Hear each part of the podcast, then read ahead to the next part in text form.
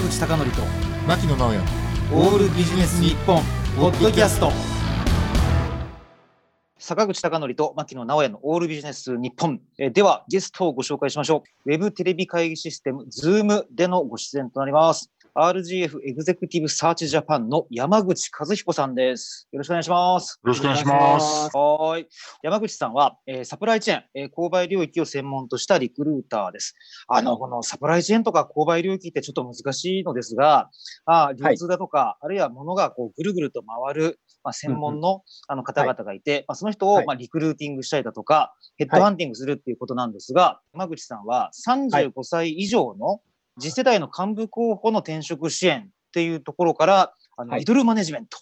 はい。からエグゼクティブ層へのヘッドハンティング業務まで、主はい。に外資系企業が求める人材の発掘に取り組んでいらっしゃいます。はい。あの、山口さん、はい。ミドルマネジメントとかエグゼクティブ層っていうのはどういうふうな定義で考えたらいいんですか？えっ、と、まあ、業界用語になってしまっているところがあるんですけども、わかりやすく言うと、35歳以上のミドルマネジメントというのは、一般的に言われる課長職、もしくはその手前の層、うん。35歳から45歳、年収レンジで言うと、800万円から1200万円ぐらい。いいですね。生々しくてね。ターゲットにしていると。で、さらにそのエグゼクティブと言われる層っていうのはもう単純に言えば部長職以上とか CEO レベルの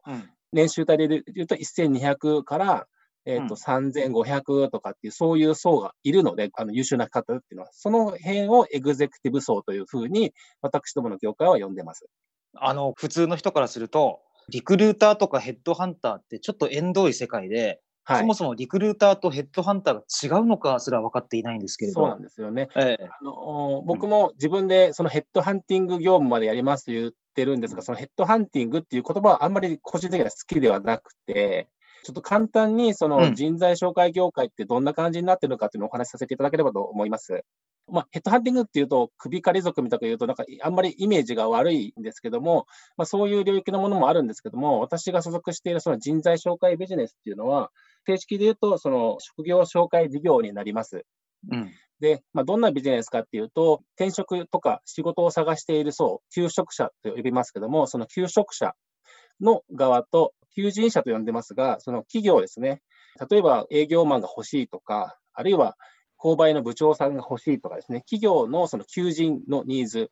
この2つの層を、まあ、紹介事業者が間に入って、えー紹介をするというのが僕らの仕事になります。イメージで言うと、その不動産仲介と近いですよね。家を持っているオーナーさんと、まあ、借りたい側と、えー貸したい側をつなぐ仲介。まあ、彼らは仲介業と言ってますけども、僕らは紹介事業と呼んでます。あの、純粋な、こう、興味から聞きますと、はい。あの、一人転職させたりとか、一人ヘッドハンティングで押し込んだらいくらぐらいもらえるんですか？押し込むっていう表現がまたこの、なんかブラックなイメージで、そういうところは払拭したいんですけども、はい。あの、手数料というのがですね、あの、法律で決められておりまして、何パーセントっていうのがあるんですけど、大体業界標準は、1年間のその転職した人の年収の35%。なるほどね。そうですね、1000万の人だったら350万うん。が、まあ、僕のポケットに入れば一番いいんですけど、そうではなくて、会社の売上として計上される数字が350万ってところですね。なるほど。その中で、あの、生き馬の目を抜くような業界で、あの、ずっと活躍していらっしゃるわけですけど、所属なさっている RGF エグゼクティブサーチジャパンについて、ちょっと簡単に教えてください。わかりました。えっ、とですね、私どもの会社というのは、リクルートホールディングスのグループ会社でございます。えー特に外資系に特化した、お客様が外資系ですね。で、えっ、と、先ほど言ったように35歳以上をターゲットしてますので、主にマネージャー以上の層の、えっ、と、転職支援を得意としております。各コンサルタントが、えー専門領域を持ってまして、例えば自動車業界に精通しているとか、あの医療業界に精通している。業界軸で、えー専門性を持っている人間と、えー私のように物流購買サプライチェーンに特化したとかですね、あとはホームとか人事とかに特化したコンサルタントがその縦軸と横軸でこの全方位的にカバーするというのが弊社の特徴になってます。あの、私も一回あの転職したことはあるんですけれど、はい日系企業から日系企業だったんですね。で、はいやっぱり外資系企業とか、まあい日系企業にも転職者をこう斡旋なさったことあると思いますけれど、はいまあ全然違うものですか？外資系というのは。日系企業というのはですね、うちの親会社リクルートが最も得意とする日系企業という日系企業という転職支援を得意としてるんですけども、彼らと日系企業は主に若手の採用をするんですね。うん。年齢で言うと28から35歳までの年収帯っていう僕らは呼んでますが、400万円から600万円のところ。要するに未経験でも伸びしろがあったら採用しますよというのを最も得意としています。なので未経験応募可能みたいな求人をマーケットで見ることがあると思うんですけども、で、私どもが扱っている外資系企業っていうのは、主にその未経験で伸びしろがあるっていう人よりも、ピンポイントで、あの、もう5年ぐらいの経験があって、即戦力としてすぐ現場に出ても活躍できる層っていうのをターゲットとしています。そこが日系企業と外資系企業の求める差っていうんですかね。あの、日系企業ってもう基本的に上司になる人たちって叩き上げだけですもんね。そうなんですよね。はい。だから求めてる人材っていうか、層っていうのがそもそも違うってことなんですね。はい。ね。あの、それでね、ヘッドハンターとかって、どうやって対象者を見つけるんだとか、すごい疑問だと思うんですよ。はい。ね。山口さん、実際の業務って大体1日どういうことなさってるんですか？えっ、ー、と、冒頭で申し上げたヘッドハンティングっていう言葉はあまり好きではありませんと言ったのはですね、うん、例えばそのヘッドハンティングが盛んだった頃、えー、1995年ぐらいから2000年の初めぐらいまでというのは、本当に電話一本で、その対象者にヘッドハンティングをかけるんですね。それは本当にもうピュアなヘッドハンティング業務、地道なそのリサーチ業務から始まって、ある特定の人にアプローチをするんですけども、現在は、あの、まあ、うちの会社で言うと、リクナビとかですね、その転職したい人がポータルに自分の経歴をアップロードすることで、えそのポータルを使う事業者側とマッチングができるので、まあ、そこである程度、人のサーチというのはできるんですね。先ほどリクルーターとヘッドハンティングの違いは何ですか？というふうな質問ありましたが、ピュアなヘッドハンティング業務っていうのは、もう電話一本でアプローチをするというのをやってますが、質問に戻ります。私がやってるっていうのは、日々自社のデータベースに登録をしてくる、まあ、登録者と企業からもらった求人情報をマッチングするっていうのをやってます。ただ、そのマッチングはですね、機械的でやるんではなくて、そのアップロードされた職務経歴書ですね、まあ、履歴書なんかを私が一つ一つ目を通して、うん、あの企業に合う方かどうかという、まあ、スクリーニング、まあ、見立て業務っていうのは日々やっております。うん。1日に多い時で200通ぐらいの職務経歴書には目を通します。あの、ドラゴン桜の漫画の作者が、あの、リクルーターの漫画書いてましたよね。それで、かなりリクルーターの方の個人の裁量というのが大きくて、で、かつ、そのリクルーターの人が、こういかに声をかけるかで、全然転職のこう成果が変わってくるというのがすごい印象的だったんですけど、大体リクルーターって年間にどれくらいの人数の人を転職させるんですか？大手人材紹介会社に勤めているリクルーターっていうのは、もう僕らヘッドハンティングスタイルっていうのはちょっと語弊があるかもしれません。本当に一件一件その目利きをしてみると全然数字が違っていて、正確な数字出せないんですけども、うん、大手人材紹介会社のトップリクルーターっていうのは、売上が大体3億円ぐらい。なるほど。これ逆算したら35%としたらですよ。約9億円ぐらいの年収ベースの人たちを動かしてるわけですよね。はい。はい、クォーター四半期で言うと、何人ぐらいですか？ね今100人ぐらいを決めてるんじゃないですかね。決定実績という。で、私どものような、その、専門ベースで、こう、ヘッドハンティングを含む、そのマッチングで細かいニーズに応えていくっていうのは、年間で15人決定したら、まあまあ、生き残っていける。うん、まあ、平均的なリクルーターですね。トップリクルーターは年間40人とか決めます。それでも大手の人材紹介会社と比べても、決定する人数っていうのは、私どもっていうのは、あの、まあ、平均的にすると少ない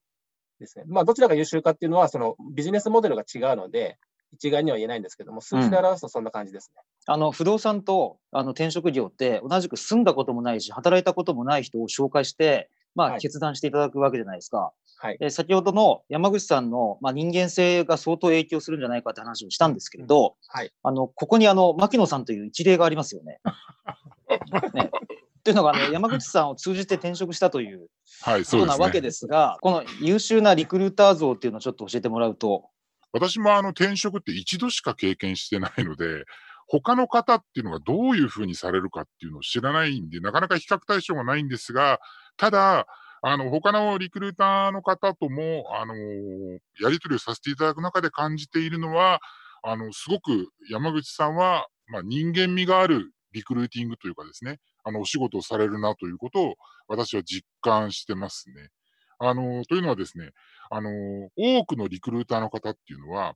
えっ、と、企業が面接をして、あの、面接に落ちた人に対する連絡ってしないんですよね。ええこれはだってほら、連絡しても、もうほら、あの、フィーがもらえないので、無駄なことはしないという観点でしないんですけど、山口さんね、断られても必ず連絡してくださいますもんね。そこがですごく大きく違うところだと思っているので、えっ、と、私はすごく山口さんとはですね、あの、長くお付き合いをさせていただいた人間だと思ってます。はい。あの僕があの牧野先生をご支援したのは、あの僕から言うと、その候補者の方がすごい優秀だったんで、まあ、リクルーターが優秀じゃなくても、決まるときは決まるっていう話なんですけども、あ、それはあの苦笑した方がいいんでしょうか？それとも 普通に。苦笑でお願いします。なるほど、その通りというふうにあのなるほど、その通り。はい思っていた。だけはいでいいんですが、はいい、いリクルーターっていうのは、候補者の方との接点回数ですね、が非常に多い。うーん具体的に言うと、企業の求人をまず説明するっていうところから、まあ、アプローチをして、説明するところが始まるんですけど、そうすると、一次面接の準備、一次面接をパスしたら二次面接の準備、どんな面接官が出てくるのか、あるいは、えー最終的にぜひうちの会社に来てくださいって言った時のオファー条件、こういう条件が出てきますから、この辺はネゴシエーションできますよとかっていうのを、毎回毎回、その面接が5回あるとすれば、5回ぐらいの事前の打ち合わせっていうのが必要になるんですけども、一般的うな、そのよくクレームをもらう、全然何もしてくれないリクルーターがいるんですよっていう方の特徴は、大体その内定が出るまでの5回のプロセスのうち、一番初めと内定が出たその2回しかフォローアップをしないいう方がいらっしゃるんです。まあそれだと、本当にこの方が何を考えていて、どういうキャリアパス、将来像を描きたいかっていうのは、そのたかだか2回じゃわからないんですよね。ので、なるほど。私の場合は、毎回毎回、その合格しても不合格でも、その候補者の方にフィードバックを入れる、えーもう一回会うっていうような接点回数を増やすっていうのは、あの気をつけてます。ある会社の統計によると、転職して年収が上がった人っていうのは3割ぐらいしかいないと。この3割っていうのはどう考えたらいいんですか？今はむしろその給料が大体まあ実際は 5%, 5ぐらいは上がるんですけども、その上がらなくても横り滑りするっていうことがうんあの悪いっていうふうなことではない。うん。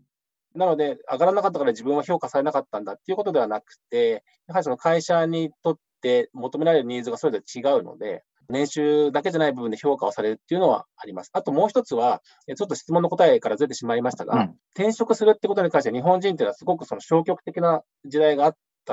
で、それをなんとかどうしてもこの人に来てほしいっていうのが、プレミアとして今の給料のまあ10%上げましょう、20%上げましょうという形で業務が行われるうん。今は転職をするっていうことが、まあ、一般的になっているので、必ずしもそのお給料を積み増しするから来てねっていう、えー、とマーケットにはなってないということですね。あの、世界を目にしても、新卒一括採用やってるところって日本と韓国だけじゃないですか。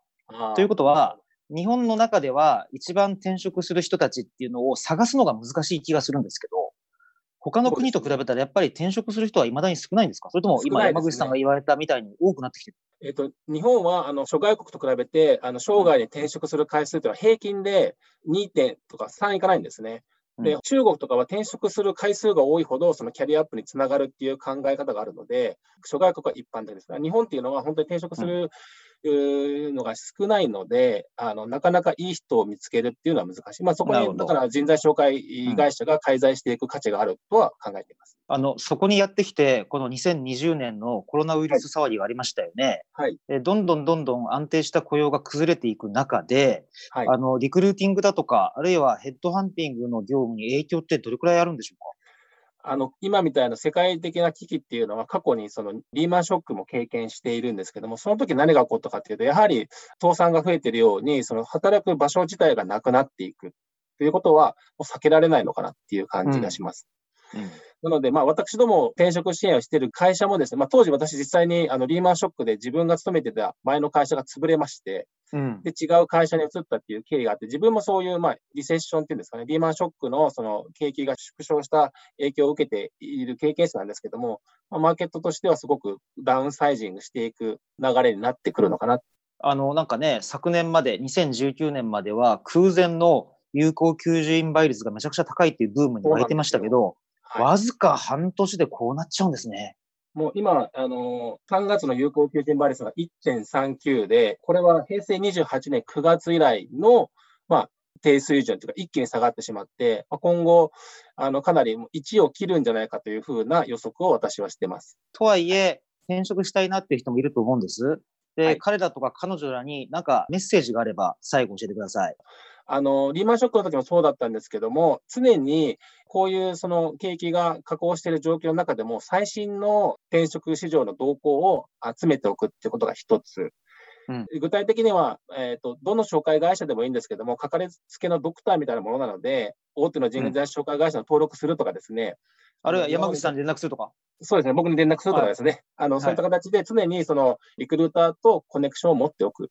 えーということは、あの山口さんから返信が来なかった場合は、もう相手にしてくれない年収ということです。そんなことはないです。僕ってほら、専門領域が物流購買サプライチェーンに狭いので、営業とかマーケの方が来られてもちょっとお手伝いできないというのはありますけども。はい。あ、あだけど、ラジオ聞きました。サプライチェーンの人間ですって書いてさえいただければ、返信率100%なわけですね。そうですね。でも扉を開けておりますので。じゃあいい表現だな、それ。はい、ありがとうございました。残念ながらですね、ここでお時間が来てしまいましたので、えっと、まだですね、最新の転職市場とかですね、そういったことに関してお話を伺いたいと思いますので、えー山口さんにはぜひ、このお話の続きを伺いたいと思うのですけれども、いかがでしょうか？ぜひよろしくお願いいたします。ありがとうございます。それでははい本日のゲストは RGF エグゼクティブサーチジャパンの山口和彦さんでした。ありがとうございました。ありがとうございまし。た。